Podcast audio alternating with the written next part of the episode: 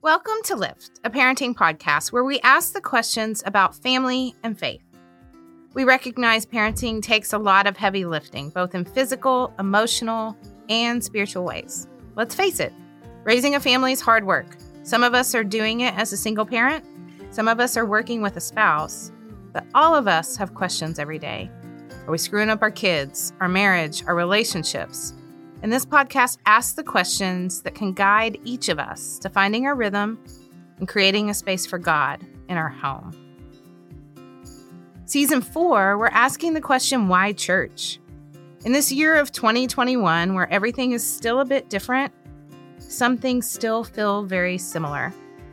Let's take the time to ask why church? Why is it important? Is it? This year reminded us as parents that we are the ultimate leaders with our children. This has always been true. Just in the past, we had different support systems to help us along the way. And in 2020, those support systems became distant, looked different, as we took on the heavy load of helping our kids learn, of tutoring, of loving, of discipline, counseling, playing, faith development with our children. So, this season, each week, we're going to be asking the question why is church important? As we look into the future of 2021, are you going to go back? Why should you? Today, we're talking about the church and community. Well, welcome to season four of Lift, a parenting podcast. I'm so glad to be back with y'all today. I woke up this morning like super excited because it felt like I was doing something normal, something I did before 2020. So I'm more than excited to be with you today, and you'll hear that. I'm probably going to talk too fast and a little too high. um, this season, we're talking about why church. And I feel like in the year 2020, parents recognized that we are the primary blank. And so today we're going to talk about why church, and we're asking the question of is community important? When it comes to church. So when I thought about who to ask, I immediately thought of my friend Sarah. So the United Methodist um, ordination process is long and tedious, but I was given a gift in that process, and that was in our residency program. Sarah and I connected, and she has become a soul sister to me. So, Sarah, welcome. Thank you very much. So, tell us a little bit about you as a whole person. Who are you? Well, first I'll say I feel like when you and I met for the first time, it was like instant love. Yes. Like we just we just do you rem- do you remember where we met for the first time? Wasn't it commissioning? So my first memory of you was a mock interview before commissioning. And we were at Perkins. Oh yes, that's right. And I thought, oh, I want to be her friend. and look, well, and I it's thought happened. the same thing. Like I thought, how intelligent and smart is this woman? I need to know her. Oh, yeah, I Oh my should surround myself like people like Oh. you. Yeah, Uh. same. So Sarah and I are both ordained pastors in the United Methodist Church. Sarah, you have been in Texas how many years now? Seven years now. So where did you move, move from? Louisiana. So yeah, I'm initially from Louisiana and um, have been called to ordination all my life, but didn't realize it until I got to Texas and stumbled into seminary and found myself called into ministry as a deacon um, and get to work side by side with you. So I'm excited. So yeah, Yeah. I'm at Lovers Lane in Dallas, Texas, and I am the family pastor there, and I also get to pastor the young adults um, there at Lovers Lane. So and then do a million different things that God calls me to. So Yeah. it's great. And I mean, you are a mom. I am. I'm a mom. I have two beautiful children. Um, Bryson is two years old. We call him Dr. Destruction. Um, many parents out there probably know exactly what I'm talking about. He's a two year old in 3T, but 4T also fits. Yep. So he's going to be ginormous like your boys. Mhm. And Mhm. then Grayton is six, and she is amazing and um, struggles with perfection. And but she's just incredible, and I just love her to death. She's just brilliant and a great big sister. I love um, having friends with younger children in my life. It reminds me of just the fullness of parenting, right? Like when you say Dr. Destruction, I'm like, oh yeah, one day he's going to be a linebacker like my son, or in the band like my son was too. Like you never know, And right? Probably ballet dancer because he's Oh, really into that right now. Yeah, Oh. so he's going to do both. I think offensive line and uh, largest ballet dancer we've ever seen. I So, love that. Yeah. I love that. So, okay, so today, this whole season is talking about why church, asking the question as parents, Hmm. why is church important? Should we go back to church? Is that a rhythm that we actually missed, or do we enjoy our Sunday mornings? So, we're just going to ask different questions each week. And today, I'm asking the question why church community, dot, dot, dot, Mhm. right? So, let's just dig in. When you think about a church community, what do you think of? And this is kind of a twofold question inside the walls or outside the walls or both? My answer is yes. Uh-huh. My answer is yes. And so for me, a lot of times we say church and community or church or community. And for me and my understanding, church and community are one and the same. And so just to give, um, just kind of some depth to that. One of the things we as United Methodists say is that we, the church, exist for the maintenance of worship, the edification of believers, and the redemption of the world. And that's a really tough way of saying that we exist um, because we get to continue worshiping together as we have for thousands of years as a community. That is who we are and what we've done. The second part of that is we get to teach and learn and build up one another as a community. Again, that's who we are and what we do. And then we get to, um, by God's grace, invite others into the loving and healing presence of Jesus Christ in community. That's how we were created to be from the very beginning. And so it's hard for me really to understand any separation of that. And Okay, so I'm gonna I'm gonna name a separation. yeah, COVID. okay. So this past year, and I'll speak to my family. My family, and of course, yes, I recognize I'm a pastor, so put the asterisk and roll your eyes right now. But we were at church every single Sunday. Mhm. My kids came early with me. Mhm. This was not something that, like, it was a rhythm and it was who we are and what we did. We are out of that rhythm. I don't like my kids come when they come. Um, they watch every Sunday, but it's it's different. And so that community has felt it's still there. I do I'm not saying the church shut down in 2020 because I think the church was vibrant and alive. But the gathering together stopped. So why come back together? So remember, I said that I don't think we can separate church and community. I think it's one and the same. And so where we are, that is church.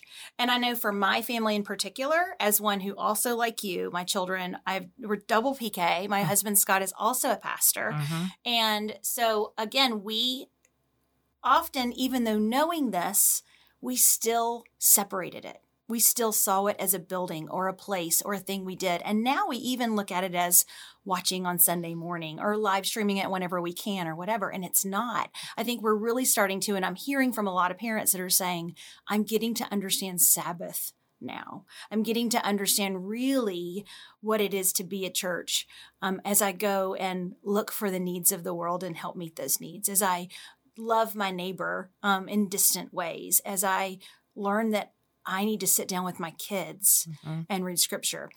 I think that we are wrestling with the question are we going to come back and what that's is that going to look like and i pray that we come back better that we pray not i pray that we not just come back on sunday mornings but that we come back fully in community when we're sitting in the stands of a football game Right. and that we're truly being church in that way and i think we have been but i think we can do it better and i hope that covid is giving us that gift in it That's I feel like I mean, as I'll talk church sense because you know that we usually uh, minister to the extremes, Hmm.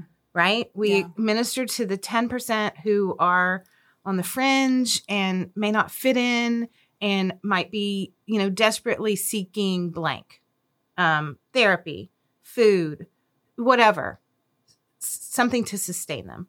Then you have the 10% on the other side of the spectrum who are here no matter what. And even if they actually identify with the other 10%, you'd never know it, Mhm. right? But in that middle is 80. Um so I just I wonder what's going to happen with the 80.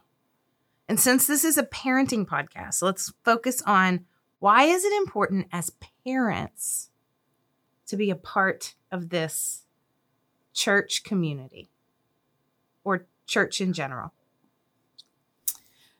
So, one of the things I've been really wrestling with lately, and really that God has just brought up on my heart, is that so many of us look to church as what are we going to get out of it? Mm-hmm. And if we really flip that and look at the church by what we can bring and what gifts we have, I think that answers that question. And I think for the full 80 to really lean in and to start to invest their gifts, and those gifts may be brokenness and vulnerability. How is that a gift? so we have a um, a small group that meets. We started meeting this summer um, after um, George Floyd's death. And the question was, how are we as parents going to talk to our kids? How do we how do we deal with parenting and racism and dealing with our children and helping them understand. And that's really how this group came about. And in the very first meeting of the group, when we were literally, we were doing this on Zoom and going around and, and checking in, one of the moms just totally shared how she was and about her struggles with depression and about really where she was and what was going on. And it broke our group wide open. Mm-hmm. And we were immediately um, connected and there was an immediate trust. And because she brought her vulnerability. And that's a great gift I see in her. And I constantly tell her that she has that honesty of vulnerability that we so desperately need. And I think that we don't look at it as a gift. And I think if we did, um, I wonder what would happen. But again, that's why we have to be part of a community. Um, and you can't do it alone. And you Right. can't just do it just in your house, just with your family. That is a great place for it. And it's a great place for you to start. But it's so important. And God has given us, given us the gift of church. Mhm. And so if we start to look at it as not what did I get out of the sermon, but what can I offer? because and I heard that. because I heard that sermon, or because that I really struggled with that sermon, and maybe I need to go back and just look at the words of Scripture. Yeah. Okay. I totally agree with you. Yeah. That being a part of a community is important. Mm-hmm. Today we're focusing on church, so I'm going to frame this in a different way. Okay. My kids are a part of a football community. Mm-hmm. They are brothers. The parents are tight. We, I mean, like it is thick and thick. Like they support each other. They, um, you know, I never, I never got sports, right? Like it's, I still joke that my boys are God's joke on me. And I mean that out of sincere love because I'm learning something new. But I'm able to see that true community, right? Or the band or the choir. Why do they need a church community if they're already connected to a community somewhere else? I think really primarily it's because we get to identify God's presence here within us. And that's everywhere, right? We know that God is with us. But I think this really allows our lenses to be opened to what God is doing among us. And then by God's grace, allows us to work through us. That's really the primary reason. Yeah. You know what I want on my gravestone? Not to go like deep and sad, but I'm always ready to talk about death. um, that she taught me I was a child of God. Mm, Like if that's on my gravestone, I, I'm good. Because that is what I have seen in my kids is when things have been taken away from them. mm, They made B team. The girlfriend broke up with them. They didn't make the grade, whatever. If they can identify fully first as a child of God, mhm. the other things around them, when they're stripped away, they don't matter as much. They still matter and it still hurts, but you have a centering point to go back to. Um, and in that, I like I've seen that in my kids through COVID. Um, my youngest has had a little a rough bout with the friend group lately. And I kept saying, How are you doing? Like, I'm expecting you not to do well. And he said that that's just that's on the that's the extra. Hmm. And I thought, dang. And that wasn't because of me. Yeah. That was because of the community that has poured into to him all the days of his life. Yeah. I mean, Howard Thurman, so great pastor and theologian, says it really boils down to us as a church, us as a community. You remember, I see those two words as the same Mm-hmm. to be known and to be loved, to know others and to love others. Okay. So here's a question I get a lot, especially from my friends who aren't a part of a church that we are a bunch of hypocrites, that we say one thing on Sunday morning and then act another way on Tuesday. Um, that when we have Bible study together, the prayers are really just a gossip hour. So everybody knows everybody's business. How do we deal with the brokenness of church when we're inviting people in? I really look at the brokenness of church as kind of, like I said, the vulnerability is a gift. That's really honestly our best gift. I think that we as church have pulled along that idea of perfection for way too long. And I think that if we lean into the brokenness, you know, Romans reminds us that nothing, nothing can separate us from the love of God. And it's in our brokenness, I think, that we can lean into that even more mm-hmm. and believe it even more. And so it's the same for all of us. Nothing. There is nothing. You are not too broken. You are not too hypocritical. You are not too perfect. You are not too dead to be separated from the love of Christ. And again, we get to do that as a church. So, how do we communicate that well to people from the outside looking in? One at a time. You know, I think we so badly try to paint a broad brush and it's so about relationships and it's so about connection. Yeah. And I think that's really in the one on ones. And it's honestly for me in the I'm sorry's and the I forgive yous. And this is who I intend to be and this is who I'm trying to be. Um, and we continue. And as a parent, that starts with my daughter. I tell my daughter, and during COVID, I don't know if anybody else is like this. I have told my daughter, I'm sorry more than in her entire life in the past year because I'll blow up at her or right. because I won't listen to her or just because we spent so much time together. Um, and I think that that's really where it begins in that. And I think when we can lean into that and really grasp that grace and grasp our own brokenness is when we get to become really close right. with one another and with Christ. I love that. So, we've talked about why it's important. And I think, I mean, you're just speaking to my soul. So, I'm going to kind of do a high level overview. Okay. This is what I heard you say. As parents, first off, I love that church and community are, are synonyms. Church is community, community is church. Yes? Mm-hmm. Okay. As parents, we can't do this alone. Mm-mm and we need to be surrounded by others. Mm-hmm. Let's, I'm going to pause on that for a second because I think about, I think we gravitate towards God in highs and lows, right? In our lives. And I can think about like, I mean, miscarriages, right? My church at that time, like, just lifted me through that because yeah. I couldn't stand on my own, right? When my husband got sick, same thing. What about on Tuesday? Right? What about the 80%? And I think in COVID, it's taught us that Tuesdays can be real long.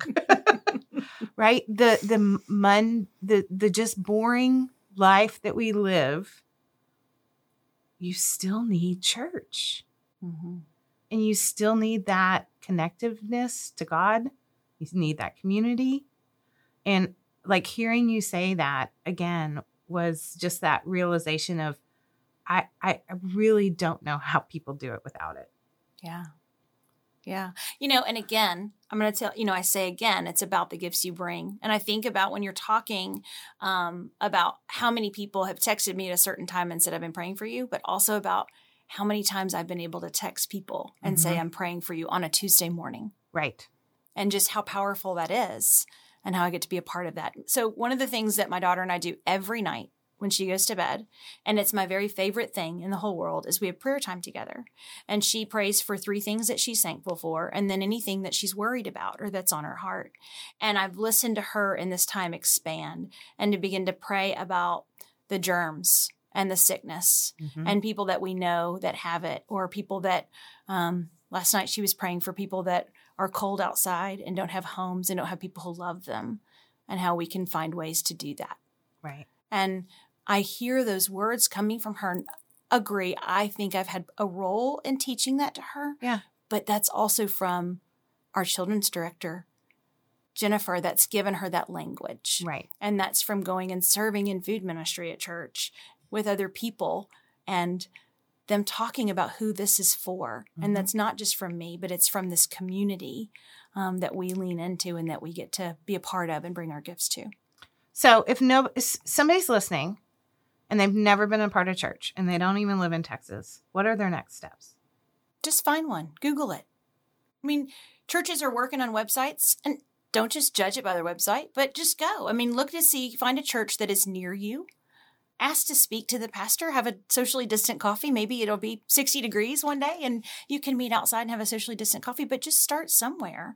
I mean, and I agree. And, we say it's not a place, but you, you need to find a community. Mm-hmm. Um, and it's, there's a lot of existing ones. What if you have a lot of baggage and you're afraid to bring that into the church?